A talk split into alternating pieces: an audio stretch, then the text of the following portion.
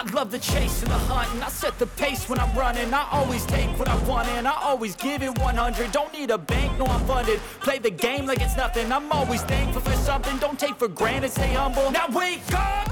It's time to look. at What's up, everybody? Welcome back to the Comment Riders. We're here. This is episode seven. We're going to talk about Kamen Rider Geats episode seven as well. And Toby, how you doing? Pretty good, Josh. How are you? Good. Uh, I didn't do the full like intro. I let you. Uh, I, I made it more conversational this time. I told you I always mix it up on you. So this time I decided to just be like, Toby, how's it going? And then I I- explain my intros after I do them, which is always helpful. Yeah, it's pretty much like when I build into a story for my stupid names for the episodes. Exactly. They're always different. Uh, they're completely useless. Uh, speaking of names for the episode, so if you uh, if this is your first uh, episode of the comment riders, I, how are you how are you living your life? Uh, starting on episode seven, but here we are. Um, we picked the name the comment riders and liked it, and I worked on it a lot as I'm you know creating the podcast feed and creating the album art, and I I wrote the words the comment riders a lot, and it just started to kind of get to me like I like this name, but maybe I don't love it.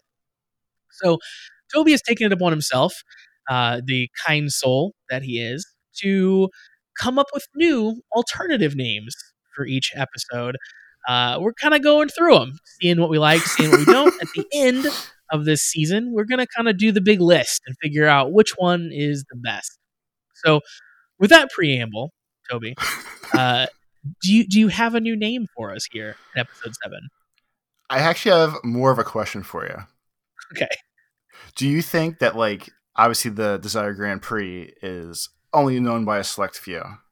And it's not like a big deal. Like it's a huge deal because they're fighting for the sa- the safety I mean, of the world. But- exactly. they're not it's not a huge deal like the common the common folk which i might have to write down for a different title just for the record uh, they don't know about the games but if this was a tv show and it had an announcer do you think when they announced the common riders like they would have like the host guy and they like when they picked the person they would say like common down to the next contestant on desire grand prix I do think that. Yeah, I think that's what they would do. i heard the little giggle first that's all that matters my favorite part of the of the story names that you do is is trying to figure out where it's going before you actually get to it. And that one was enough of a walk that I I wasn't quite sure until the very end where it was going. I love it. I, love that part of the that part of it is when I start talking and I start getting revved up with this story. Hopefully, everyone's mind starts going, "Where the fuck is this gonna go?" I'm like, what's what's gonna rhyme with common? What's gonna sound like common when we get here? Uh, uh, co- common on down. I feel like, yeah, I feel like that's what what they should do. And they show up on the platform. There should be like a ramp that leads down to the big floating platform, and there should be some sort of uh, game show announcer that's there. Some fanfare, people clapping, yelling. Yeah, it's like Lord Ace, song. coming on down. You're the next contestant on the Desire Grand Prix. See, it works, man. I'm telling you.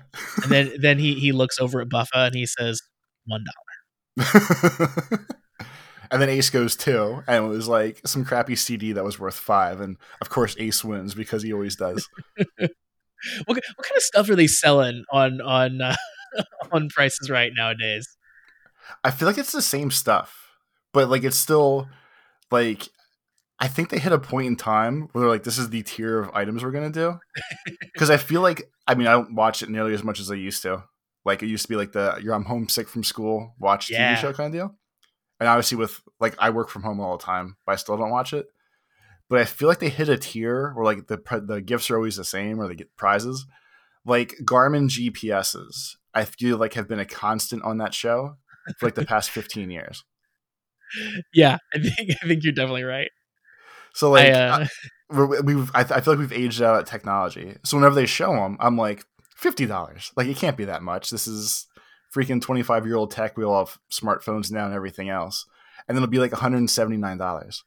I also have to wonder like what the fuck price are they pulling this from? I think that's like still the price of those. So my my parents, I I've just now gotten them off of using a standalone Garmin GPS when they travel.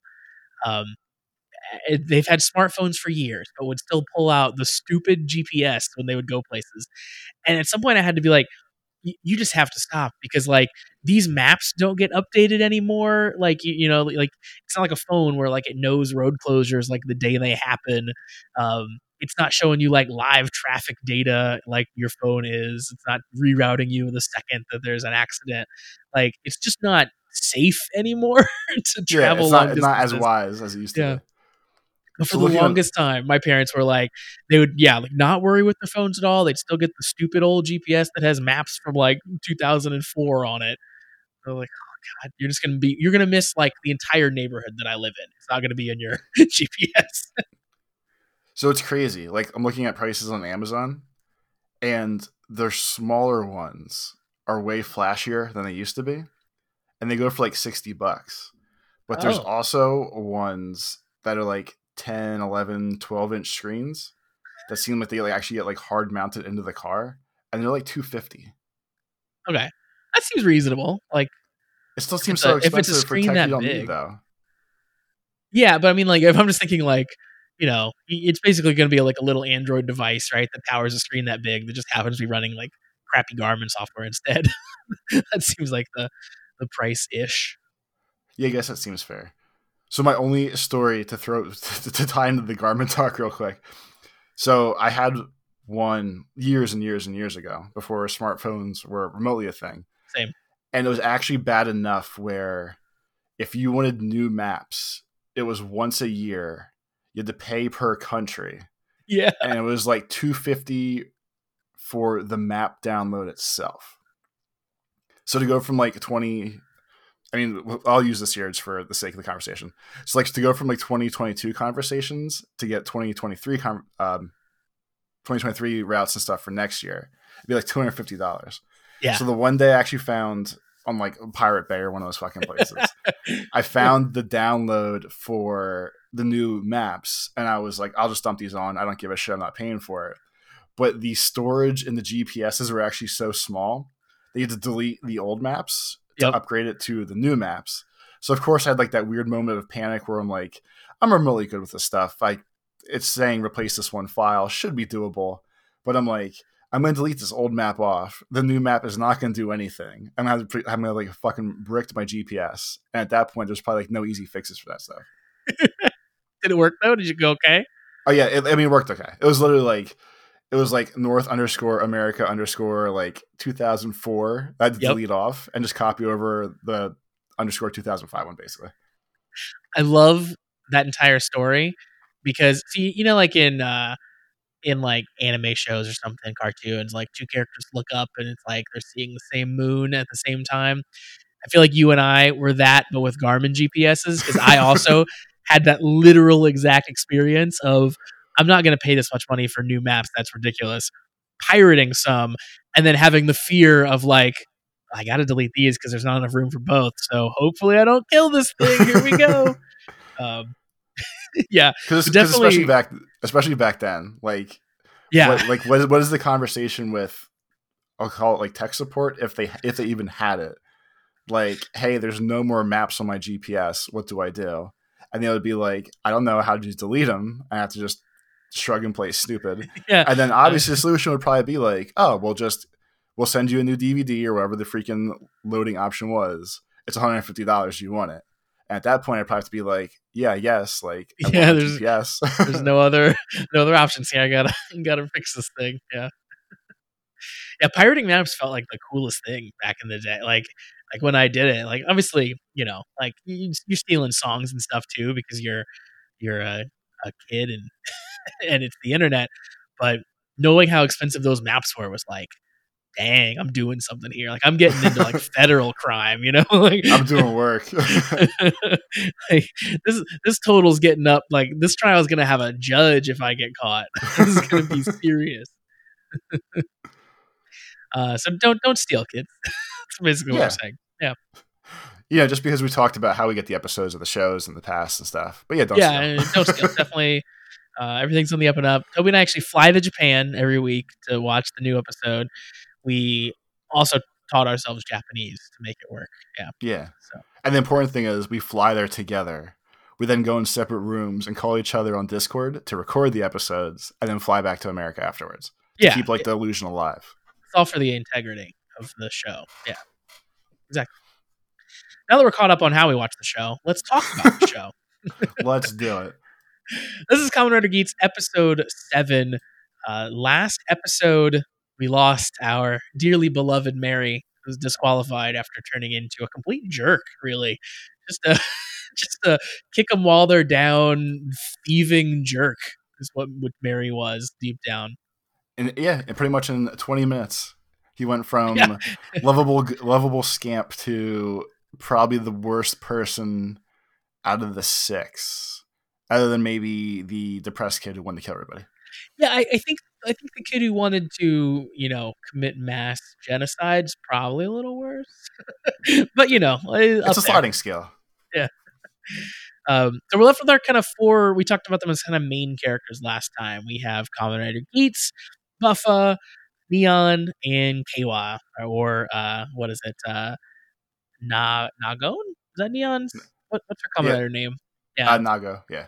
Nago, and then Ty- Tycoon is is Kawa's. So yeah, our, our four main guys are left. Our show opens once again with Kawa doing his recap monologue. You called it, hit the nail on the head last time that this is the conceit basically to give us our recap uh, each episode. But this one ends with with Kawa getting caught by his sister once again in his room doing the recording. Last time when he got caught, they sort of play it like, oh god, like did she think she caught him jerking off? But then she's like, "You're, you, you know, you failed your your new interview or whatever." This time, she just thinks she caught him jerking off.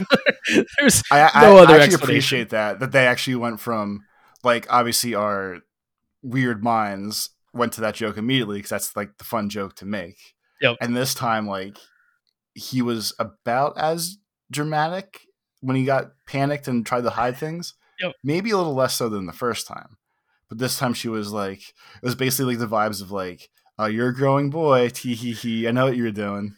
Yeah. I I could not believe that there wasn't there wasn't a turn at that. Like still a growing boy, nothing to be embarrassed about. Then I was expecting her to be like like you don't have to hide the fact that, that you eat cheese or whatever, right? Like I was expecting something to flip where then you find out she didn't doesn't think it is what it is. Uh, but no, none of that came, and we just are left with like, oh, sister thought she just walked in on that, and that's how she behaved. Okay, cool. So it's almost it's almost the vibe of that this that whole situation's probably happened. And she was just like, oh, doing it again. oh man, yeah, I, I wish she had said that. I was like, again, KY. so maybe they like, maybe that joke is coming at the end of this or like another episode or two in. Maybe I hope I hope the next time she's just like, you could just lock your door, like just just lock your door, and then this wouldn't happen. Stop being weird. Just come on. uh, our next little scene is kind of the first one. I think there's a lot of like kind of mind blowing parts of this episode. There's some things that happen here that um, I couldn't wait to talk to you about. And this is sort of the beginning of the first one. So Ace is kind of sitting up on some girders or something. He's climbed up somewhere tall. He's sort of brooding. He's got that Caesar coin that we have seen before, we don't really know where it came from. He's kind of flipping it, and he talks about like you know he's he's doing this thing like where are you thing now and we see a woman in his kind of flashback vision where she says forget about me you'll be happier that way and we find out it's his mom and she's kind of she's dressed as like this sort of like kind of super old school like flowing white dress she looks like she should be like a, a greek goddess or something uh, Yeah, like like wispy ghost angel. yeah. And she she kind of like walks back through this like big archway. It all looks very kind of ancient looking. And it's like that's his mom. Like what's going on? Um, obviously we find out what's going on later in the episode. We'll, we'll talk about it when we get to that point. But um, I had just so many questions after that little scene. I love the little like ace background scenes because every time they happen, it's always like, what is happening? Like, who is this guy? What is going on? Yeah, like his are definitely more like punch in the face reveals. Where like Yeah. like his are so few and far between, and they're never just like weird things. Like it wasn't him as a kid like playing some coin game with his mom, and it's like a little small tie of like, oh, they used to play games with the coin together. That makes sense why he has it. This was like, I'm leaving you. Trust me, this is for the best. I'm leaving you, and I'm dressed like a Ren fair. This is for the best. We get a, um, a definitely not as serious uh, flashback with Kawa. He's reading uh, some old reports that he wrote when he was in school. Um, he hasn't changed much. He wanted to bring peace to the world and be an awesome adult. He's not quite sure what an awesome adult is at this point, though. But I, I do he- think it's adorable that he- like pretty much his entire life he's just been like, I want happiness for everyone. Yeah. it it I ta- I've talked about it before on the show here.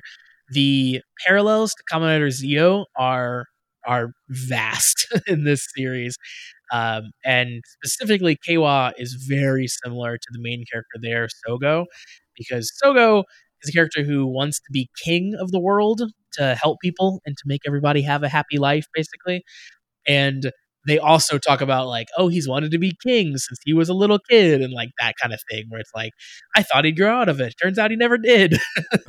um, so like, yeah, I think that those two characters are like kind of identical. So I love that, that that's continuing. Kawa also has uh, some ninja toys that he pulls out. I I don't know why he decided to go through all of his old stuff, but but he decided to reminisce this episode.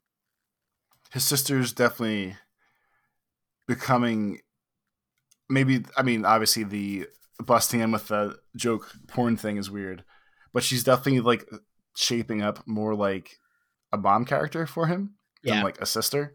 Like it's more like the gentle guidance than a sibling teasing nudges kind of thing. Yeah. For sure. Yeah. She even like, you know, he's reading this report and she's quoting it to him. Like well, yeah, like the proud proud mom instead of the sister. Like she knew exactly what he'd written. She remembered it. She cared about, you know, his thoughts when he was a young child and stuff. So yeah, that and then kind of throughout the rest of this episode too, we kind of find out that they um their their parents had died, so they kind of were all each other had. So yeah, I think that that's sort of the role that she's probably filled in, and we kind of saw it in the first episode too, where she's checking in on how his interview went and you know taking care of him. Yeah, that definitely makes sense. Neon is uh is streaming on Twitch again. She's at her 53rd runaway attempt. Loved this scene. The bodyguards instantly run at her, or one of the bodyguards instantly runs at her, tries to stop her. She hides behind the nearest civilian, basically. Turns out it's not just a very tall woman, it's the other bodyguard dressed like a woman wearing a blonde wig. all I, all I could think of is there's I guess it's J pop or J metal or however it works, but there's a Japanese metal band called Lady Baby. Of I think course. that's the right one. I think that's the right one. But the whole the whole arc or whatever of that band is it's a guy that's dressed exactly like that. Oh, I'm looking at pictures right now. Right? Lady the right Yeah. Yeah. Okay, yeah. So like when I saw that, I was like, wow, this is a crazy like cameo from somebody else. So when he took when he took the guy took the wig off and was like, I'm the bodyguard, I was like, that was actually kind of bummed. that it wasn't Lady Baby showing Yeah. up. yeah, if you're if you're not familiar with this band, it is uh yeah a, a grown man dressed exactly like the bodyguard here from the show. So like you know either like cutesy pink dresses or like a maid outfit. He's got uh, pigtails in most of the the pictures I'm seeing, and then he's with two younger women um, who you know look to be about Neon's age ish. Also dressed the same way, basically, as him. Yep, that's the whole vibe. Yeah. That's good. I, I- it definitely is a good vibe. He a lot of these pictures too. Like a couple of these, he's like kind of posed cutesy, but most of them he's like posed menacingly like a metal guy would be, but then he's you know dressed like a maid. It's pretty great. They are apparently Japanese kawaii metal music. Okay. And the out. guy is Lady Beard, which I feel like I know, but I forgot. Uh, he is, and that guy is a bearded cross-dressing persona of an Australian male wrestler. Oh, great! Okay, if it crosses over with with wrestling, then I'm especially on board. I, I figured this was like the go-to for you. This is this is the only nudge you needed. Yeah, if, if someone tells me it's a weird thing, I'm on board, and if someone tells me it's a weird thing, and also there's a wrestler in it, yeah, I'm definitely on board then. Sold. I just yeah, the the bodyguards have consistently been some of my favorite things in the show, and this just ramped it up even even further. I I didn't expect it to go that absurd, but I'm happy that it happy that it did. Uh, as soon as the bodyguards try to capture her, however, we get um, one of the Jyamato walls appear. Uh, Jyamato, you know, show up. There's an attack they the commoners hadn't been called in basically at that point. Like usually they get a little bit of advance warning, like the Jyamatos showed up, but they get called in urgently to protect the city. Um, and we get a view of the new Jyamato, sort of the the new kind of like final boss Jyamato uh, minions that are showing up, and they you know aren't dressed like pirates. They're not they're not looking like playing cards they kind of like have these like Tron suits on, sort of. They have like long lines that kind of converge in different spots and stuff. I think it's a really cool look. They're definitely it, the it, scariest version of them that I've seen. Right. It's like the most, I guess we'll call it normal of the versions. Yeah. It's, it's very like Venomy to me. It's like yeah. the black with the white, I guess, just reminds me of Venom. Yeah, and it looks like it looks like certain instances of Venom where they do the the spider leg sort of like a long trail out. Like sometimes you'll see him stylized like that. Um, yeah, I definitely had that feel. It feels like they obviously started designing this version of the Jyamato and then worked backwards to the other versions by just putting clothes on them and stuff. I, I can uh, definitely uh, see that. Yeah, because th- this felt like the vision that we hadn't really seen this far. We, the crazy thing with the uh, so like getting into them attacking the people and the arenas here and blah blah blah. Geats does like the most mellow henshin ever, where he's just kind of like strolling along. He's just like, "Oh, they're here," and like it's literally the tone of just like henshin, and it's kind of like it goes. okay, I guess I guess I'll fight some of these guys.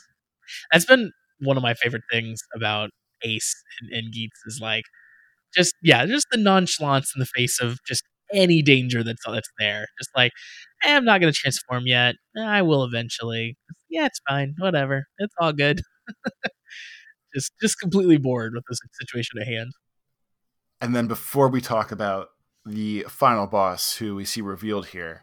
Yep. So the one thing I did note was so if the boss shows up, this is episode 7. If we're saying the show is 40 episodes, like you said, seems to be the standardish. Mm-hmm.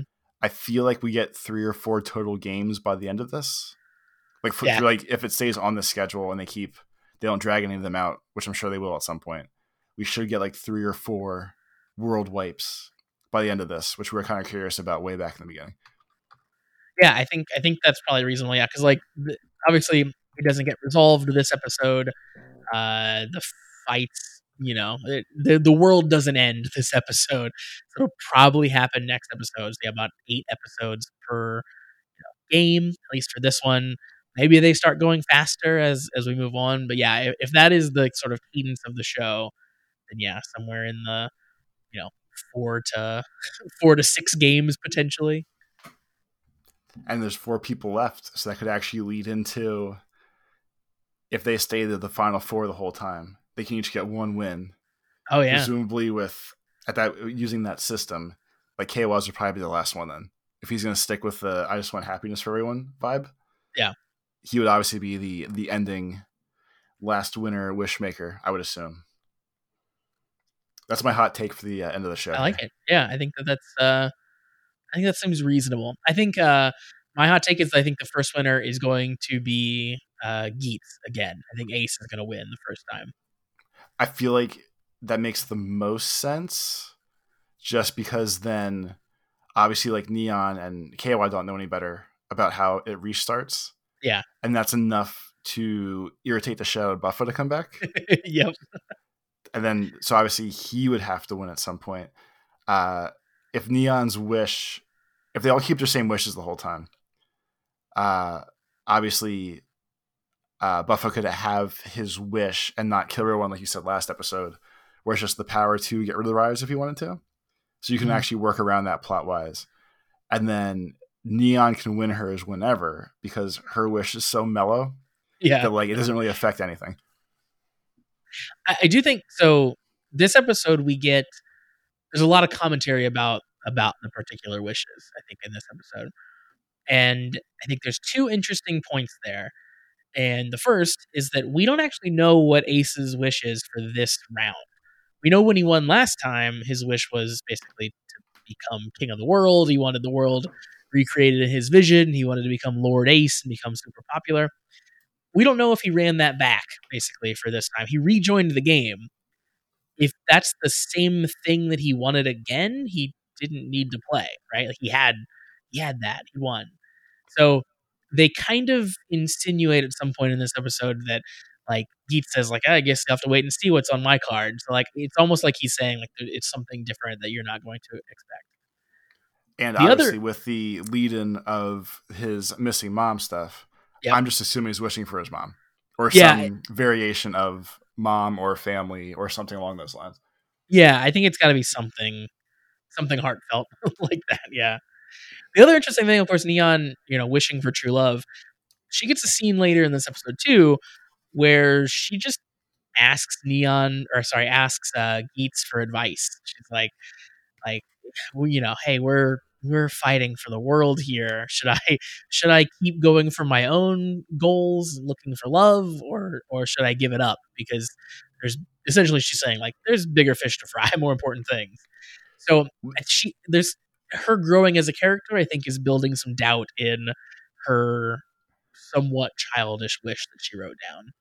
Well, yeah, and like, so we'll talk about it again when we get to that part of the episode because we skipped a little bit ahead. Yep. But on that point, when she asked about that question, and she they were like, "Well, you're playing for everyone else's wishes too, or everyone else's dreams as well." That made me think that I didn't think about that before, that's like a weird vibe then because like when Panda lost, up until that point when they're all working together, they all were effectively playing for every, wishing everyone was dead. Like in any way, shape, or form, helping him stay in the game is working towards his dream of everyone dying. Yeah, yeah. so yeah, can't can't all be harmonious if if one person person is wishing for the death of everyone else. Yeah, that's that's a little problematic. But anywho, back to where we were here. So we are in this new round. Fighting starts pretty instantly, and we we see Kawa clear a secret mission once again. He he's very good at figuring out what these secret missions are.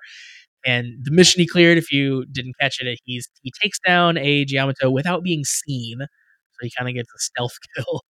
And his drop that he gets is once again the boost buckle. Always his. Every episode, always his somehow. Always. Then we get uh, a good view of our final boss monster for the first time. Buffa is a little taken aback because the monster, as we first see them, is very short. Uh, That's not readily apparent right at first, but it's like kind of comes up to like Buffa's chest, sort of initially. And this thing is, as best I can describe it, a cactus with like multiple horse heads. So my, it's funny you said the cactus part because at first I thought it was a cactus, and my my little literal description says cactus two headed horse Venus flytrap because like the pink the pink sparkly teeth looking things that are on it. But that's hilarious. We both thought it was a cactus. Uh, yeah, I'm still not convinced that they're not trying to go for a little bit of cactus, but then yeah, we find we see later like they, they show like that monster kind of eating humans, and and it sort of yeah does it like you said with like the Venus flytrap looking pods coming down and grabbing people. So yeah, I think Venus flytrap is maybe more what they're going for, but it just just weird looking, um, and unsettling looking as well. also terribly CG'd. Holy crap.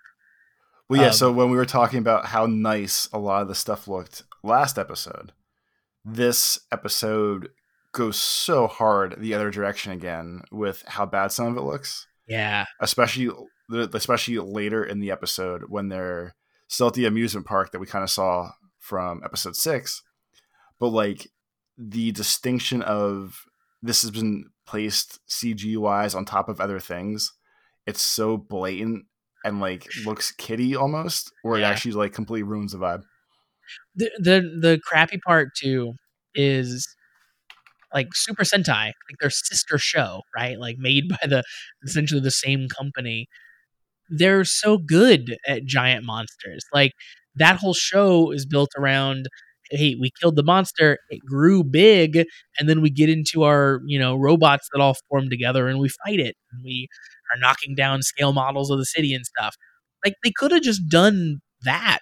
Like they could have just made a giant monster and then, you know, done a CG tiny geeks flying around or whatever. Like, but they could have just done a scale model of the city and had the same monster outfit sort of stomping around in it. But yeah, instead we get this weird superimposed CG monster that never looks real and yeah, just looks really, really bad. When we first see him, they're CGing him smaller. So again, they're taking just the regular monster and making him about, you know, three quarter size. And it's the same effect as the people were on the platform early on, where it's just you can see the cutout lines around them. None of it, there's no shadows. It doesn't line up correctly.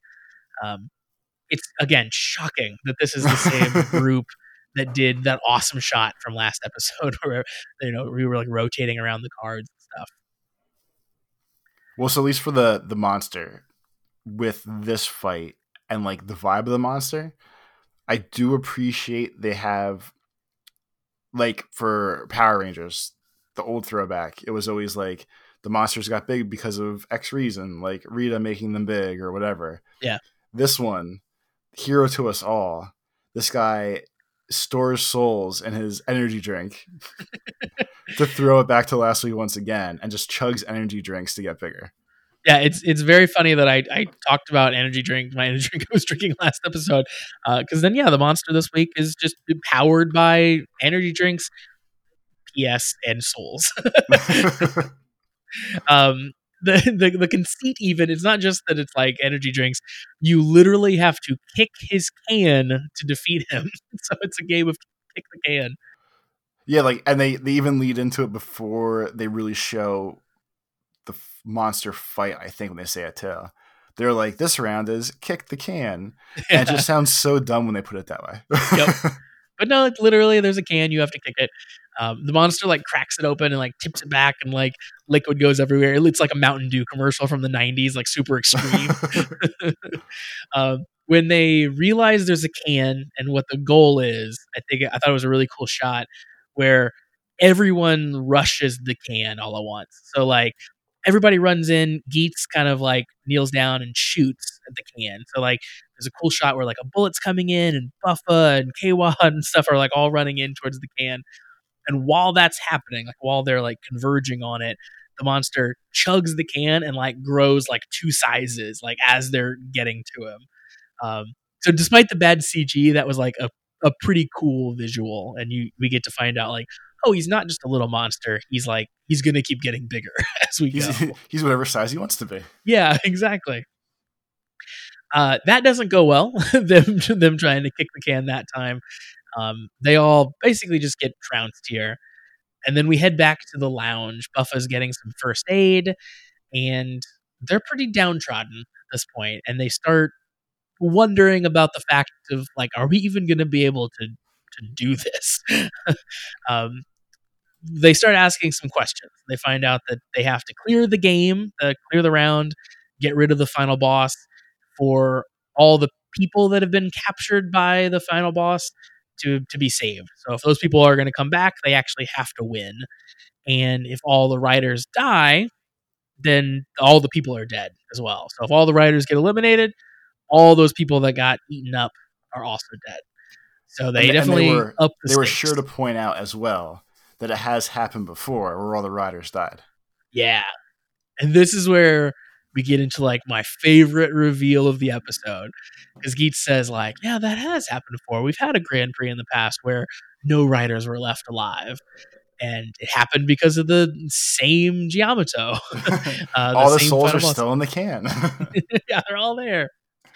Uh, and then Geats says it was erased from everyone's memories to, you know, make everyone live a happy life where they don't remember that, that all this horrible stuff happened. At this point, because Geats is kind of sharing this knowledge of the game from before they had all started, Kawa essentially asks him, like, how long have you been playing this? Like, when did you start? You and know Geats so says, much. yeah, you know, you know so much. You're so knowledgeable. Geats says he started playing in one AD. what? I really want this to be that like Geats is Jesus. so Kawa at that point was like basically like, okay, come on, whatever. And Geats says essentially like, don't ask a question if you don't want the answer. so Geats the, the the the insinuation being that Geats is um, potentially older than Jesus Christ has been participating in this game uh, since we started counting years, basically. so, like, that is uh, a mind-boggling revelation. and makes sense now why his mom looked like she was at a Renaissance fair and in her flowing white gown, uh, because she would have uh, she would have been living sometime around one A.D.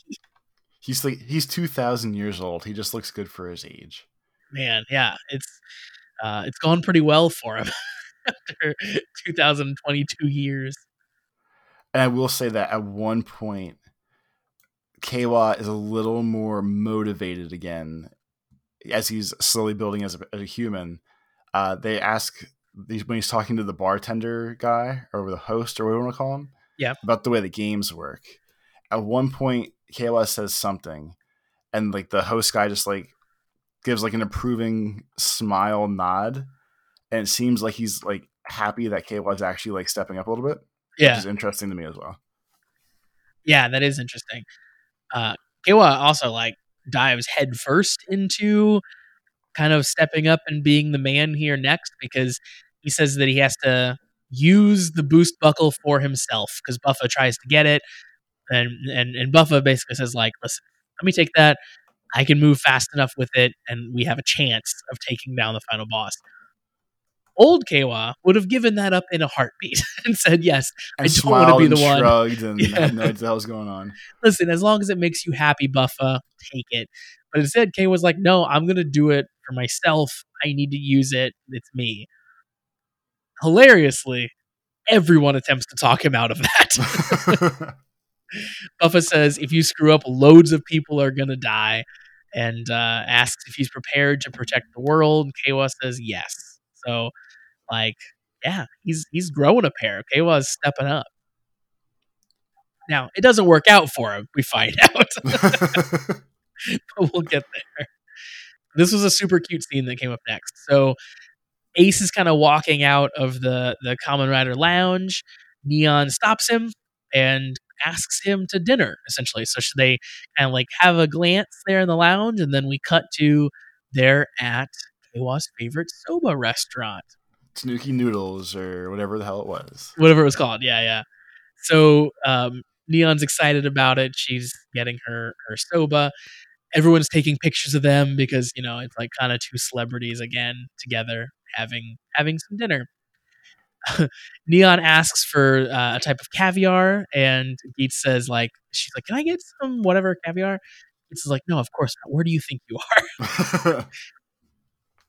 um, and then we find out that, yeah, Neon had asked Geets there uh, to ask him a question. And then, yeah, that's where we kind of get to the point where she's not sure if she should keep fighting for her own dream since the world's in danger. And yeah, he kind of gives her a speech and says, you know, hey, like you're working hard to save the world and the reward is for protecting the world. So like you you you deserve to get what's written on your card if you help to protect the world, basically is his answer. Right. And then that like this is the part that I mentioned before where I was like after he hit her with that fact made me think of uh Japan where it was, hey, he's wishing for bad things, but they're all obviously playing together and working together, at least in those early rounds. So just a weird vibe or a weird thought exercise of do you help these people sh- shoot for bad things so that you can help yourself shoot for a good thing or a neutral thing or whatever it comes out to be. Yeah. Well, I, I think it's, it's, probably like, you know, Geats has, has clearly played this game a bunch. Um, and it's like the guys who were beating up Buffa's friend. Like maybe the, the thing is you got to weed out the bad Kamen Riders so that their visions don't come true. So maybe that becomes like more of an active role that that Geats sees that he has to play because you know he, he's not someone who like directly opposes people very often like he does when he needs to, but he more undermines and kind of sways situations as needed and like pokes and prods and stuff. So yeah, I wonder if it's like, yeah, we knew we had to get rid of Da-Punk, and then like we knew we had to get rid of Merry when I when I looked him up because those guys weren't gonna have a, a good wish basically that we can all work together on. Yeah, he's he's very cunning, like a fox. Wolfpack. Obviously, we mentioned this is Keiwa's uh, favorite restaurant, and Keiwa and his sister show up and see that uh, Neon and Ace are here, and Sarah uh, just fangirls hard, just instantly loses her mind. And yeah, uh, again, this is great. yeah, it's it's actually like one of the longer full scenes in the episode, and it's kind of fun, crazy that they're all like friends but not. And then Sarah's geeking out because she's like, "Oh my god, it's Neon! We had lunch together or dinner together." And Keiwa just kind of like, yeah, we see her all the time though. I just don't tell you. yeah. she's like, this is amazing. And he's like, stop embarrassing me. And she's like, no, no, this is crazy. He's like, yeah, yeah, but I know her. this is just, this is, come on, just don't, don't be weird. Uh, this, this whole scene, I, I loved this like, you know, kind of a slow moment where you get, get some character stuff going on with everyone. It felt like, you know, if you watch anime, they'll sometimes do the like side episode where they don't really advance plot, but like all the characters go to the beach together or something like that. Um, it felt like that, but in a good way. Like, you know, like there's crazy stuff going on, like the world's ending. We have serious stuff to focus on, but like, let's take a moment and just like have a lighthearted dinner and learn about some characters. And that was like, that was a nice little breather. I liked it because I really like all these people too. And it was fun to get to see them interact in different ways. And then, and, so part of the dinner and what leads towards, I guess we'll call it the crux of the episode and like the the Geats intro was we find out that Keiwa and Sarah have been parentless almost forever. Yeah, and it but and Geats keeps giving them weird looks, and I'm assuming it was more so like a weird mix of wait they're happy with no parents like they're both having the time of their lives and mix of probably like jealousy and trying to understand Keiwa a little bit more, probably, and just a weird mix of uh, lots of emotions out of him. Yeah, I think they did a good job representing probably those complex emotions because you know clearly Ace has some some unrepentant mother issues as well. So yeah, like seeing seeing Keiwa be a person who's so positive, like you know, going for world peace and all this stuff. Like I think I think Ace was like, yeah, that that emotion was like, painting Kawa in a different light. Like, oh wow, you're a, a, tougher guy than I thought you were. Like you can you got through that. That's amazing. Um, I secretly want Ace to know more about their parents dying. Like, like he was involved. Well, like, like, not, like he was involved like he, with like Buffa's friend dying. Well, kind of, yeah. Like not not like he killed them, but like maybe they died because they were participating in a Grand Prix or something. Like f- finding out that Geats is like apparently 2000 years old means we can get some messed up stuff happening, right? Like you can be like, you can be like, yeah, I, I, killed, I killed your parents, or like I was there when your parents died, or you know, I was there when your great great great grandparents died. like, like we could, we could really take this story some interesting places, and you know, I, I think that that's all that that emotion was was like a little bit of camaraderie between Ace and Keiwa, but what if it wasn't? What if it was like oh, they're talking about the people and I know how they died. yeah, like it was more of a knowing look than a than a just a pissy face. Well, like the weird thing too, like we kind of it was one of my guesses last episode, but now thinking about it more and talking about it with you for this one, like with Keiwa not knowing his parents, I made the joke about the masked architect guy being his dad, but Yeah. it could be. And then even like I would assume you would know your parents, but like they don't really put a timeline on when the death was. So I'm based off of the I want to be a hero conversation from the beginning. I would assume that came probably post his parents dying when he was little. But then like so when the host guy, the regular host guy in the lounge, like nods at KOL like, Yeah, you're doing a good job, you're getting ready. Like that could be his dad too. Oh Like, yeah, depending on the ages and how we're gonna swing all this stuff. Like, I mean, I was, I mean, I kind of doubt their parents are dead somewhere and coming back somehow, but like it's all at least set up in a way where it could be possible, just because Yeah. of how things have played out. yeah, they're doing a good job of that. Yeah, like they, they've revealed enough things and and paid off enough things so far that maybe in any other Kamen Rider show I would have been like, "Hey, parents are dead. That's a good origin story." And here I'm more like, "Parents are dead." Or are they? like, Yeah, Have you been have you been giving me you know uh, secret examples of what, where they really are this whole time? Like, have you been dropping clues? Which is which is really fun. We uh we, we we do get some more touching moments between the four of these as as they are walking home, uh, and, and really you know finding out that um, and Sarah you know had lost their parents. You really realize that's sort of the thing tying all of these people together now at this point. Like, you know, Ace has lost his mom. He, you know, he's he's searching for her, all that stuff. Uh, Neon, super estranged from her mom, right? Like, does not have a loving relationship there. And then Keiwa and Sarah don't have parents. So, like, yeah, that's sort of the thing tying them together, and they're they're, they're maybe becoming this like weird found family thing. Yeah, like they they are assuming they all stay friends, and Geats mellows out a little bit too. Yeah. Like they are, they're basically a family. Like I, I, I kind of at this point, it doesn't maybe make as much sense for Neon to date either of the two guys. Yeah, I think at this point it would feel weird for me. Yeah, after this episode, yeah. Yeah, so now now I think that more of the vibe would be like she wished to find her soulmate, but she doesn't really have to find him because now she's gonna have like three brand new friends who care about her and can commiserate and everything else. Like it kind of like evens that one back out anyway. Yeah. Yeah, she she maybe will come to realize like I thought I was looking for like for for romantic love, but I was just looking for love. Like just someone to love me. Just someone to care. yeah, someone to care about me instead of just wanting to protect me. Um, yeah, I think that that's maybe where that's gonna gonna shake out. We we do we do find out that Keiwa and Sarah like lost their parents in an accident. That's how they describe it.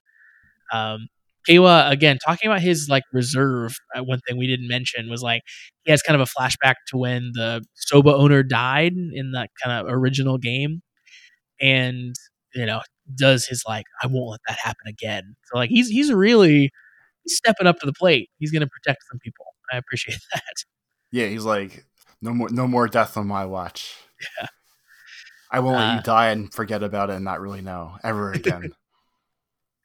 Uh, Ace Ace has a touching moment that by the end of the episode we find out maybe wasn't quite as touching as we thought.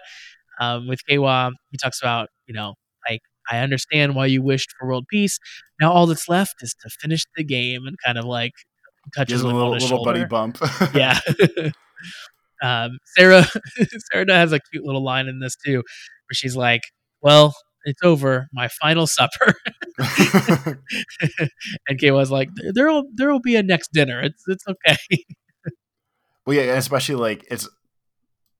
I mean, double entendres probably not the right word for it. I know But exactly what you mean, though. Yeah, Yeah, like to him, it means like two things. Like he took it as, like she's saying it as, "I'll never see Neon again." Tee hee hee. This was so awesome, but he's taking it as both like she doesn't think she'll see Neon again. Slash, he knows the world could actually end and it could be her last meal. yeah, So he's like, "Fuck this! I'm not gonna let that happen."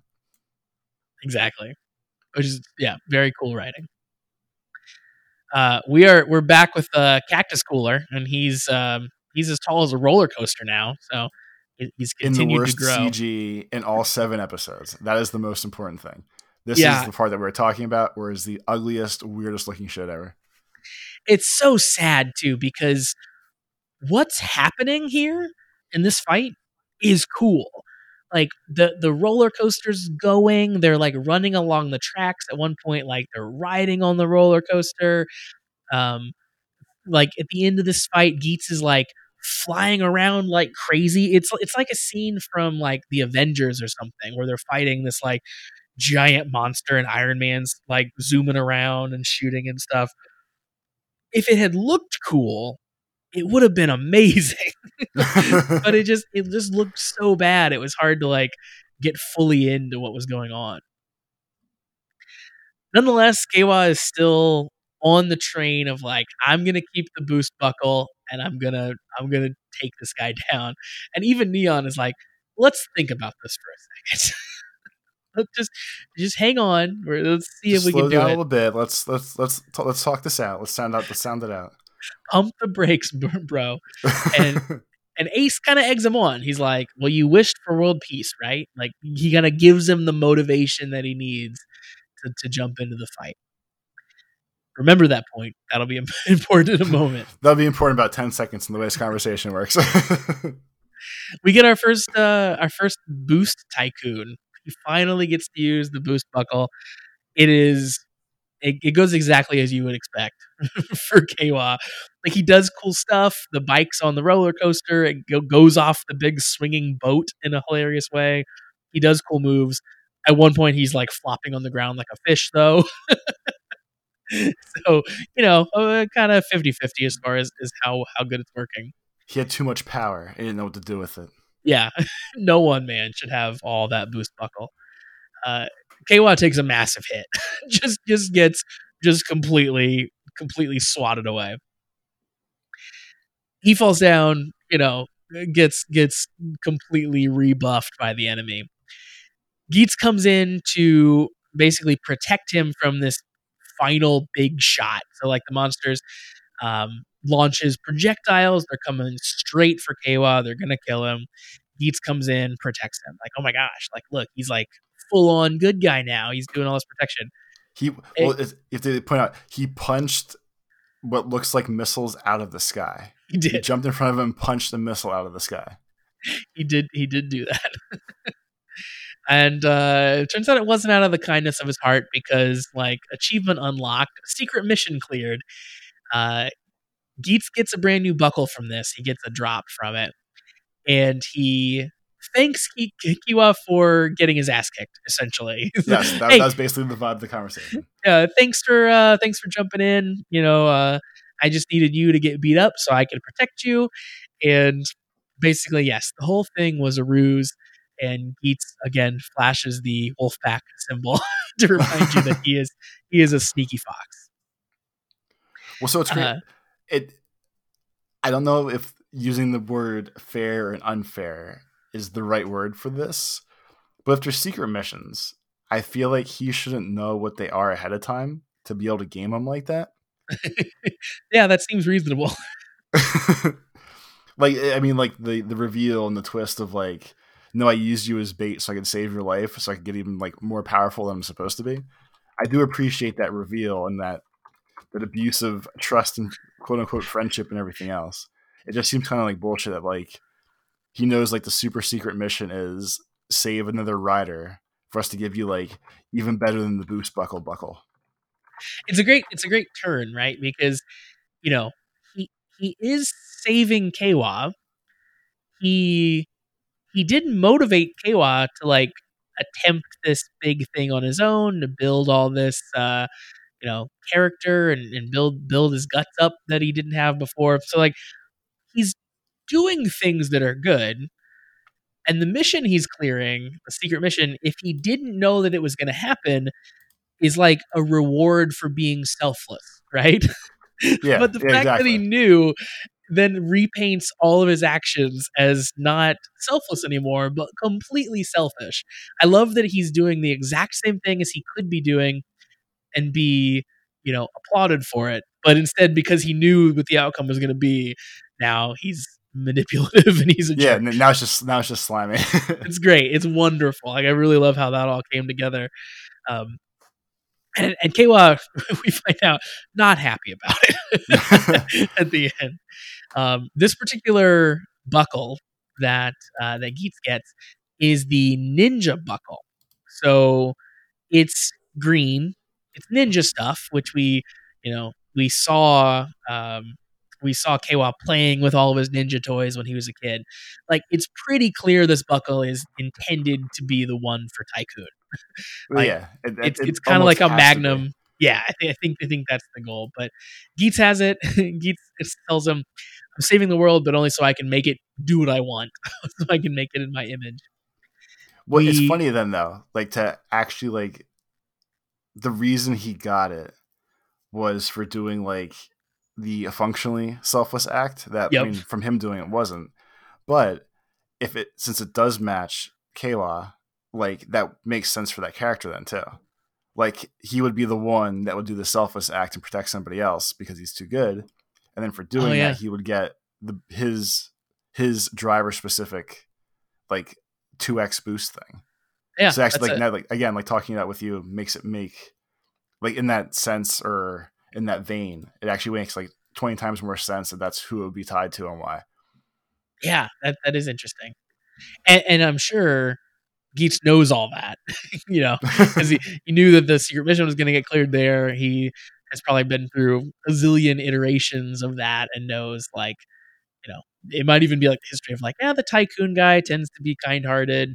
Normally he'd clear this mission, but I'm going to sneak in and do it anyway because I want this buckle instead. we get crazy fight to finish this up, like I was mentioning. Like it's very Avengers like, kind of Iron Man flying around. Uh, at one point, because it's the ninja buckle, um, he does his like multiple person jutsu where there's a, a zillion Geatses around flying through the air. We do a big tactical finish. Geats flies in and finally kicks the can. Seemingly things are are done, except There's the, monster, a- the monster disappears after Yep, he kicks it. monster disappears. Yep.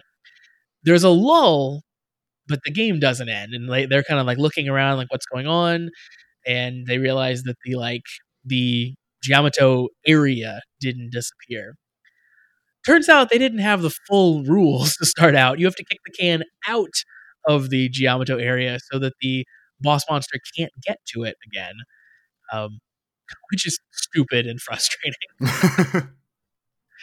so more more monster fighting is going to have to happen next episode but this episode is ending and like i said it ends with with Kawa just being very upset about the fact that he got played once again by Geats.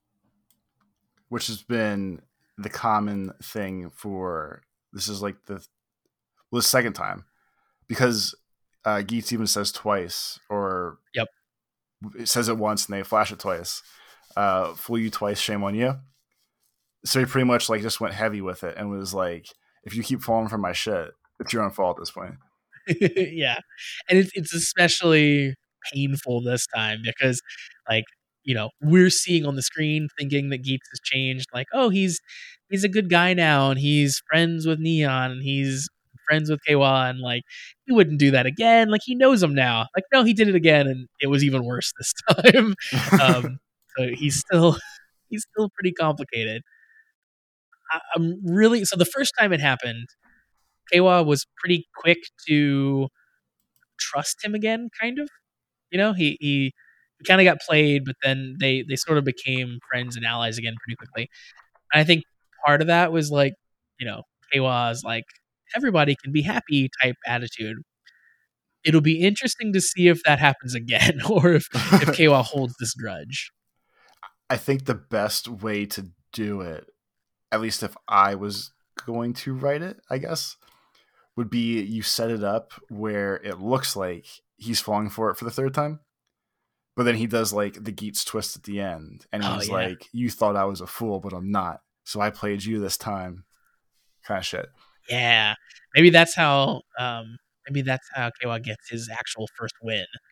Like it seems like Geats is gonna win. but then no, you you were trying to play me, but I have I have played you, the player. yeah, potentially. So that episode ends, like I said, on a cliffhanger. We uh, it seems like we're setting up for next episode, episode eight, being our big end of the first game. well, yeah, like if we know the only part that's really left is kicking the can out of the arena, Yeah, like you really can't make that, or I would hope they don't make that 20 minutes long. Like there's really no reason for that now that we know the secret at this point. yeah, it's probably gonna it's probably gonna take you know long enough to get towards the end, and then we'll figure out sort of what the new world and stuff is like. I'm guessing. That definitely makes the most sense. Or like maybe somehow drag it out where like they hint towards the world wipe at the end of this and then it ac- actually happens in nine. Maybe. But they can't like they can't really do much more at this point. They need to like actually end this one and then start back over if that's what's gonna happen. I, I hope that they don't drag it too far out. Like I'm I'm sort of liking the pace of like for there's it's two episodes per round because like it seems like a lot's happening. We get left on a cliffhanger and then we get it resolved. Like that's that's kind of a good pace. I I really hope that it's not like a long drawn out fight and then the cliffhanger is the world's ending. What's it gonna be like? Like I, oh, it's gonna happen again. Wait until next Yeah. time. like I, I can see that being the case, but I, I hope not. We'll, so we'll see. Any other any other predictions for the next episode and kind of how things shake out? No, I, I think like we said, realistically they need it needs to end in one way, shape, or form. Yep. And maybe start the new world where they all know, hey, we're starting over again. But they just can't at this point they need to get it done with just to get something new started again. Yep. I'm really excited about whatever the the new world, whatever changes about the world based on kind of the the wishes as they as they were. I hope that they're big shakeups. Like I hope that they change things pretty drastically, or at least whatever happens. I hope it affects the next game heavily in some way. So I'm I'm interested to see like the potential that they could go in that direction. Yeah, definitely. Makes sense. Yeah. Pretty pretty excited about it. So yeah, that's gonna do it for us for for this particular episode. Um, as always, we will be back for the next episode of Kamen Rider Geats to discuss that. That'll be episode eight, uh, both of Geats and of our show. If you want to listen to that and all of our past episodes, just search for Kamen Rider, or the sorry, the Comment Riders, which There is the name go. of our show. search for that in your favorite podcast app or on YouTube to check out the video version of our show. You can also follow our antics on the internet uh, aside from the comment riders. Where can the people find you, Toby? Uh, for Twitter, it's at Life of Tobes, and then Tobes plays on YouTube, where I play lots of games for extremely entirely too long amount of times. You are the preeminent like a dragon player, is what I hear. That that the rumor has it. Yeah, you're the only person I know who's played them all. So, so therefore, that means that you are the world's expert. Well, not only that, but I've 100%ed every game. So there's like these huge ass checklists in those games. So to truly like play the entire 100% of a Yakuza game is usually about a 100 hour expedition, give or take. So I'm about 800 hours invested in eight games. How many people do you think have realistically done that? 100% in all eight games. So at least from my sample size of like I'm in uh, like a video game Discord, aside from like you and I talking, Mhm. and everyone in there thinks I'm insane for a hundred well, for a hundred percenting all those games. But like I do it with every game. Like Assassin's Creed Origins, I think took me 130 hours to do everything. So my insanity for these things is well documented, but everyone just doesn't know why I keep doing it. But I have to I also don't know why you keep doing it, but I, because I to. interested because I, I have to. Yeah, I, I bet the, I bet that I bet that uh, team, if you want to call it, I bet the collection of people who have 100 percent in all eight of those games. I I bet it's fewer than you think. Yeah, I bet, I bet you're in some rare company there. Hell yeah. Anywho, uh, if you want to follow me on Twitter, you can do that. That's kind of the main place I hang out on the internet. I am at Pretty Dece Josh. That's P R E T T Y D E C E J O S H. So once again, we'll be back for Rider Geats episode eight. We'll be back to end this game and rebuild this world anew. Until then, we'll see you